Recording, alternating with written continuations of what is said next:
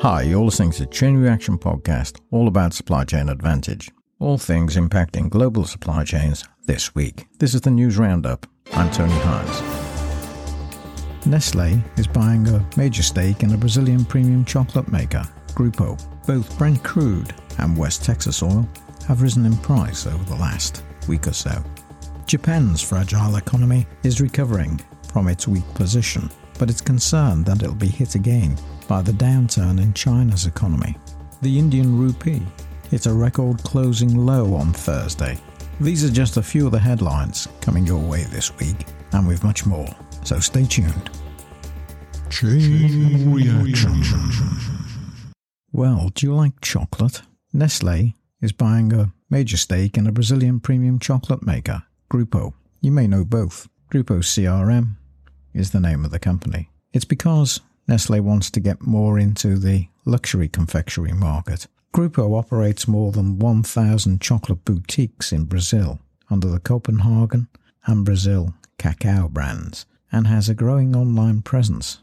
Nestle is buying the stake from a private equity company, Advent International. There are no financial details published at the moment, but I thought I'd just give you the heads up on the chocolate supply chain and how that's concentrating in the hands of fewer brands. It's expected that Nestle will pay around in the region of $602 million for the company. A local newspaper in Brazil, Valor Econômico, has said it's 4.5 billion reals, which is actually 904 million US dollars. So different sums on the valuation of the company. We'll have to wait and see. Nestle, of course, produces all sorts. I had one of their products, a Kit Kat, yesterday, which I thoroughly enjoyed. I love the Kit Kat brand. They also make Aero, Smarties, and lots of other things in the chocolate range. Nestle's confectionery sales have increased by 10.8% in the first six months of 2023, so it's uh, doing quite well in this market and has been for some time. And its underlying profits are somewhat higher, around about 14.5%. The acquisition, of course, gives it a strengthened position in Brazil and Latin America, of course. Both Brent crude and West Texas oil have risen in price over the last week or so. Brent crude's up around 90 US dollars a barrel, and West Texas oil is about $87 a barrel. It's said to be steadying, and actually, prices are falling back a little right now because they're expecting a fall in demand for oil during the winter period this year. The uncertain economic outlook in China has slowed down the expectations of tighter supplies as extended production cuts take hold from Saudi Arabia and Russia.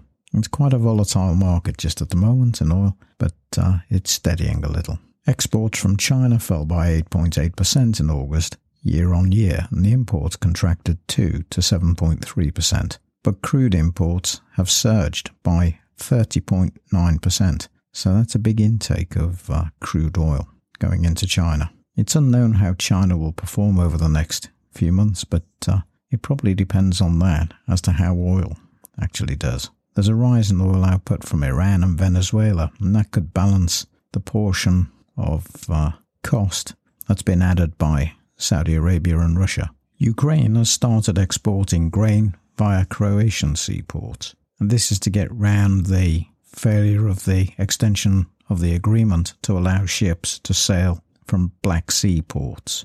So they're having to transport the grain by road to Croatian ports. But at least the grain's managing to move out of Ukraine to where it's needed.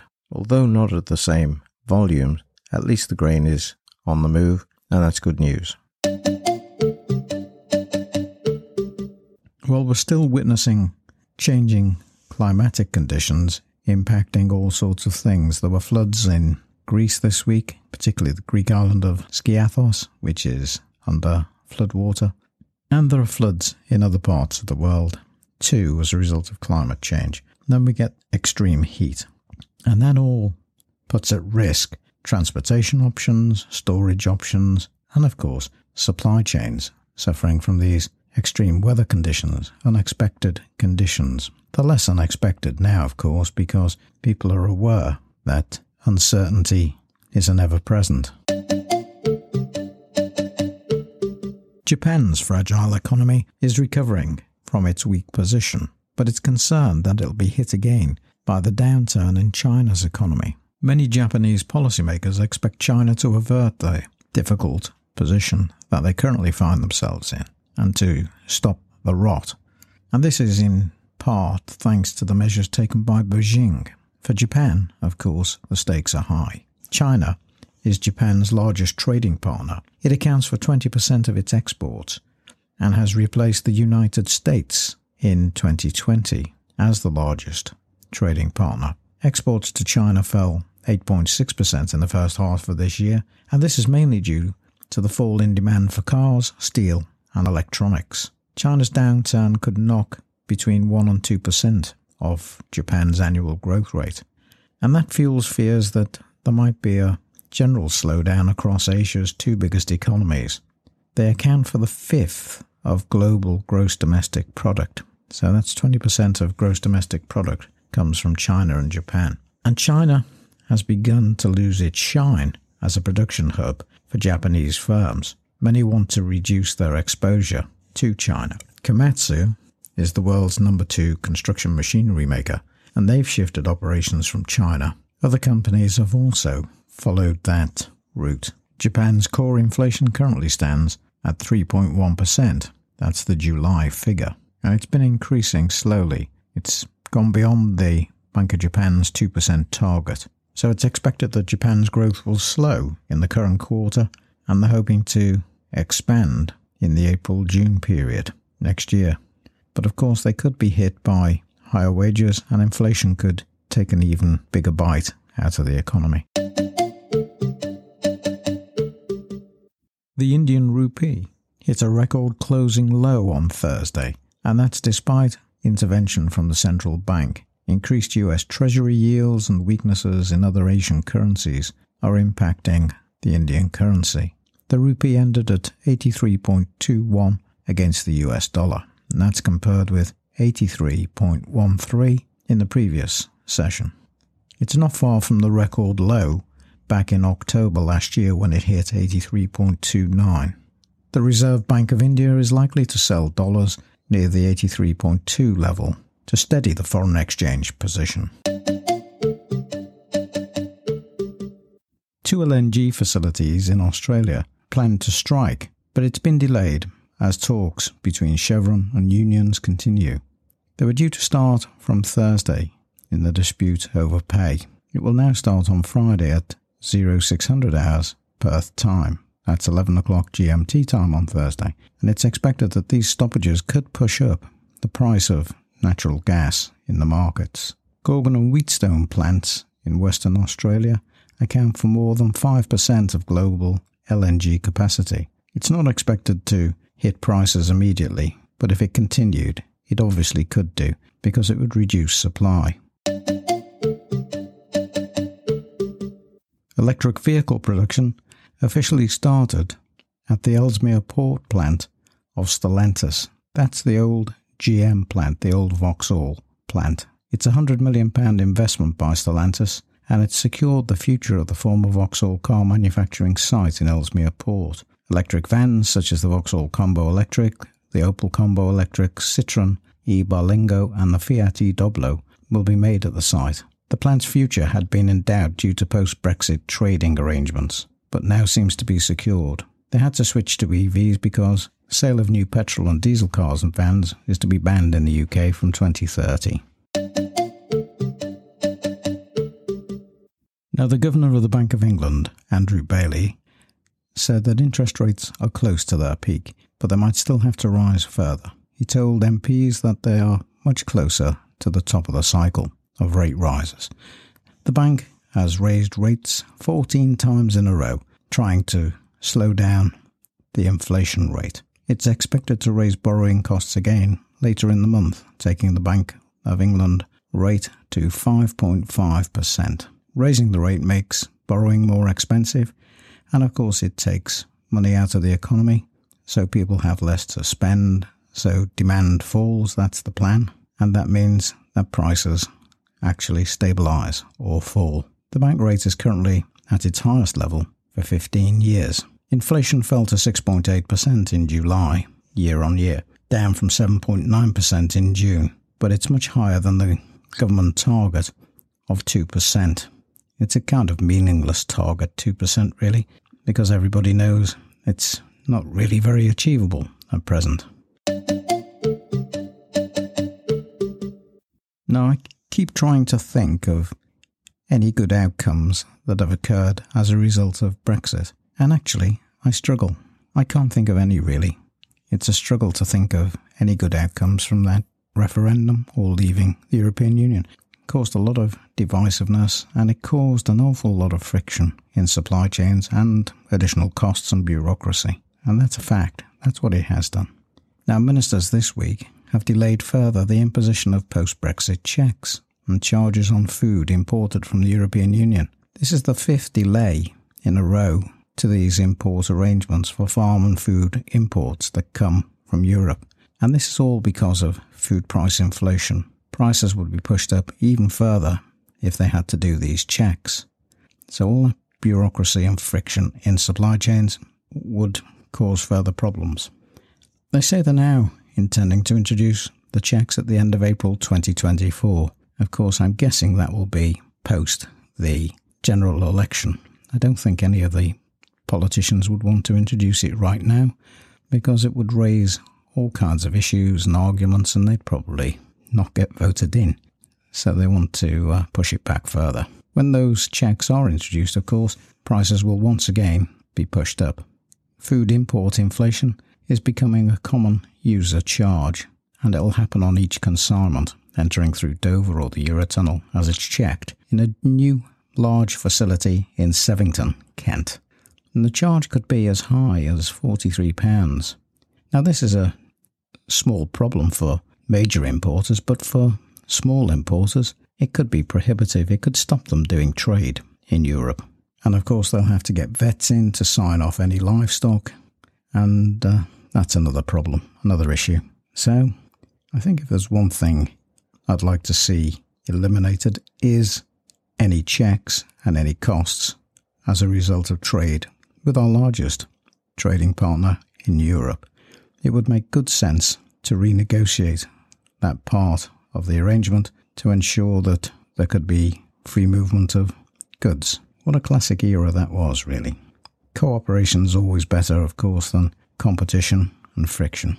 While we're on the matter of Brexit, one of the things, one of the fallouts from the Brexit vote was that research establishments, universities, and research institutes in the United Kingdom fell out of the Horizon programme and the collaborative research that was undertaken with European institutions. Now, this week, that's back on the table, and it's been agreed that uh, the UK will take part once more and it will open up opportunities once again. But these were things that we had that we just threw away. Apparently, it's able to join the Horizon programme because of the settlement of the Northern Ireland Protocol. Now, here's another thought about climate change. In the past week or so, in Greek regions, there's been about 31.5 inches of rainfall, and that's more than a year's worth of rain, and it's played havoc with the country's economy and, of course, people's lives. It's forced many people to abandon homes and actually to climb out onto the roofs of those homes just to survive. And so it's a serious issue and once again, it's a demonstration of how vulnerable and volatile existence is as a result of climate change. This is just the latest in a series of strange phenomenon that's hit countries where this type of thing doesn't usually happen. We've seen water levels falling in the Panama Canal. We've seen water levels rising in places like Greece and in Spain too. There have been problems with climate in recent times, so in and in different parts of Europe. If ever a nudge was needed to change behaviour, these episodes certainly would do that. In Greece, this rainfall has happened across Palamas, Karditsa, Volos, Potostika, and Skiathos. All have been affected in some way by this extra rainfall. and it's out of the normal pattern. This time of the year is usually extremely warm in those areas with little rainfall. Concrete has become the subject of much debate in the UK this week as reinforced autoclaved aerated concrete is crumbling in many public buildings. They include schools, hospitals, and other public buildings. Over the summer, a school ceiling collapsed. It had already been flagged as a critical issue and something to deal with, but it's now become seriously critical. If you look at this reinforced autoclaved aerated concrete, the problem is it's porous and water gets in and it's reinforced by steel inside, which can rust over time. And when it rusts, of course, it weakens the structure, and so not simply will the concrete turn to dust, but the steel bars or the, the girders holding up the building or the pieces of metal inside the uh, building, the structural parts of the building, can also become seriously damaged, and that's where the problem occurs. This RAAC concrete is lightweight material, and it was used mostly for flat roofs, but also for floors and walls between the 1950s and the 1990s, and it's now a safety risk because it can crumble over time due to moisture corrosion, fire, or impact. Buildings that have this RAAC concrete are at risk of collapse if the material fails. It has steel inside for strengthening, but it's also vulnerable to corrosion if water gets in. That's even though the steel is encased by a protective layer, often a mix of latex and cement, and sometimes acrylic powder to prevent corrosion. But it's not foolproof, and there's the risk. It can erode, and that's when the buildings fall down. It's resulted, of course, in many school closures in the UK in the past week. It's going to be a real headache to sort this one out. Now, there are a couple of pieces of news that caught my eye this week in the tech industry.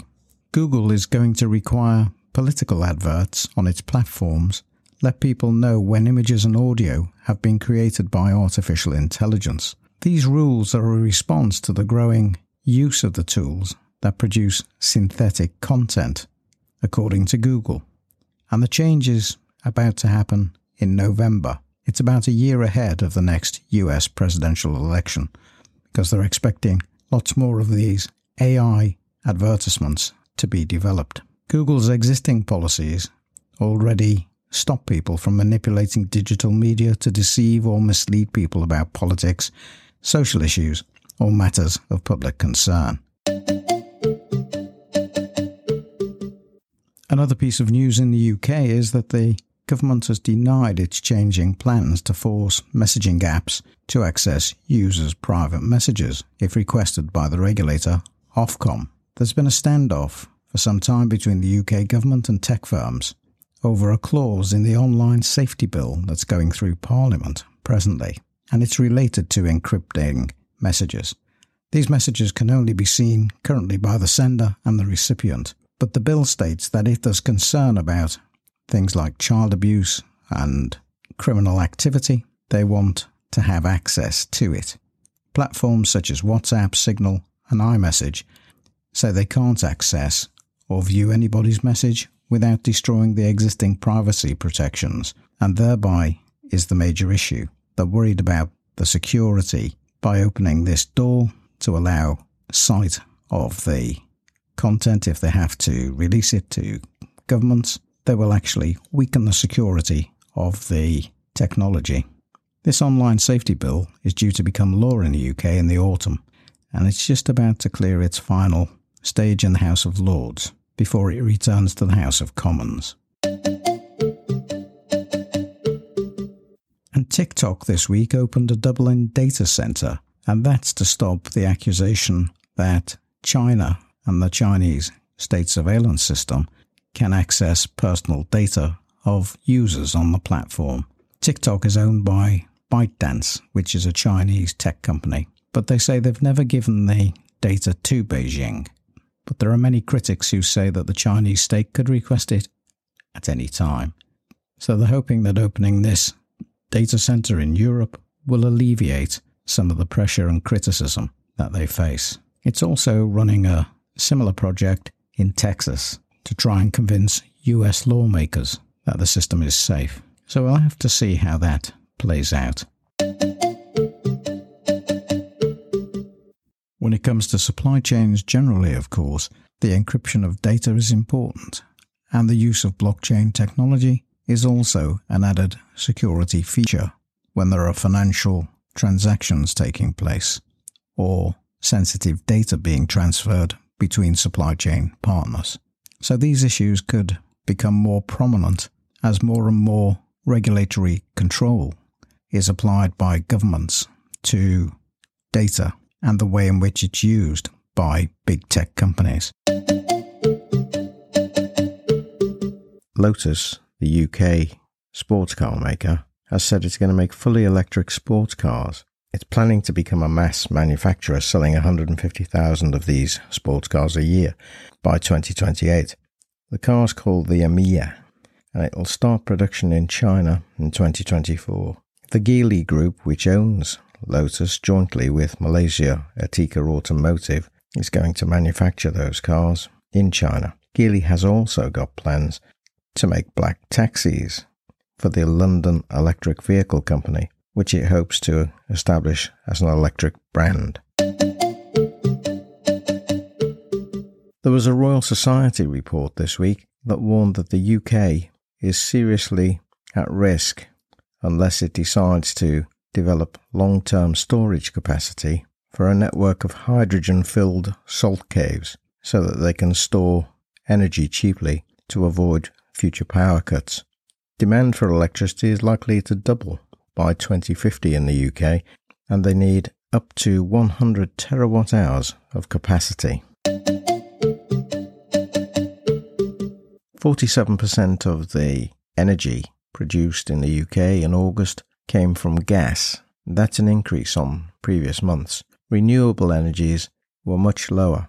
Less than 47% of the UK's electricity last month originated from zero carbon sources, according to the National Grid. Renewable energy had generated 88% of the power on the 19th of August, but gas is the largest source of fuel at 35.1%, while wind power was the second largest at 23.5%. And there's also a push to try and allow more onshore wind turbines to be erected in the coming years. And just as we close this week, the G20 meeting in New Delhi is getting underway. And so I'm sure we'll have more to say about this next week. But that meeting in New Delhi will not have Xi Jinping from China, nor will it have Vladimir Putin from Russia. Both have stayed away. Well, that's it for this week. I'm Tony Hines, I'm signing off, and I'll see you next time. Bye for now.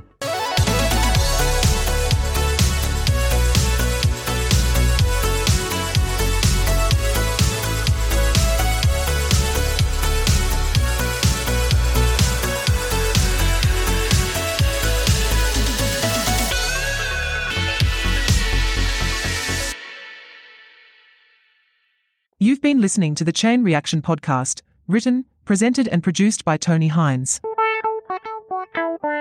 Hi, I'm Tony Hines. I'm here to tell you about the Chain Reaction Podcast, all about supply chain advantage. I've been researching and writing about supply chains for over 25 years. I wrote my first book on supply chain strategies in the early 2000s. Each week we have special episodes on particular topics relating to supply chains, and we have a weekly news roundup every Saturday at 12 noon, all things impacting global supply chains in that week. So come and join us on the Chain Reaction podcast. I look forward to seeing you there. I'm Tony Hines. I'm signing off. Bye for now.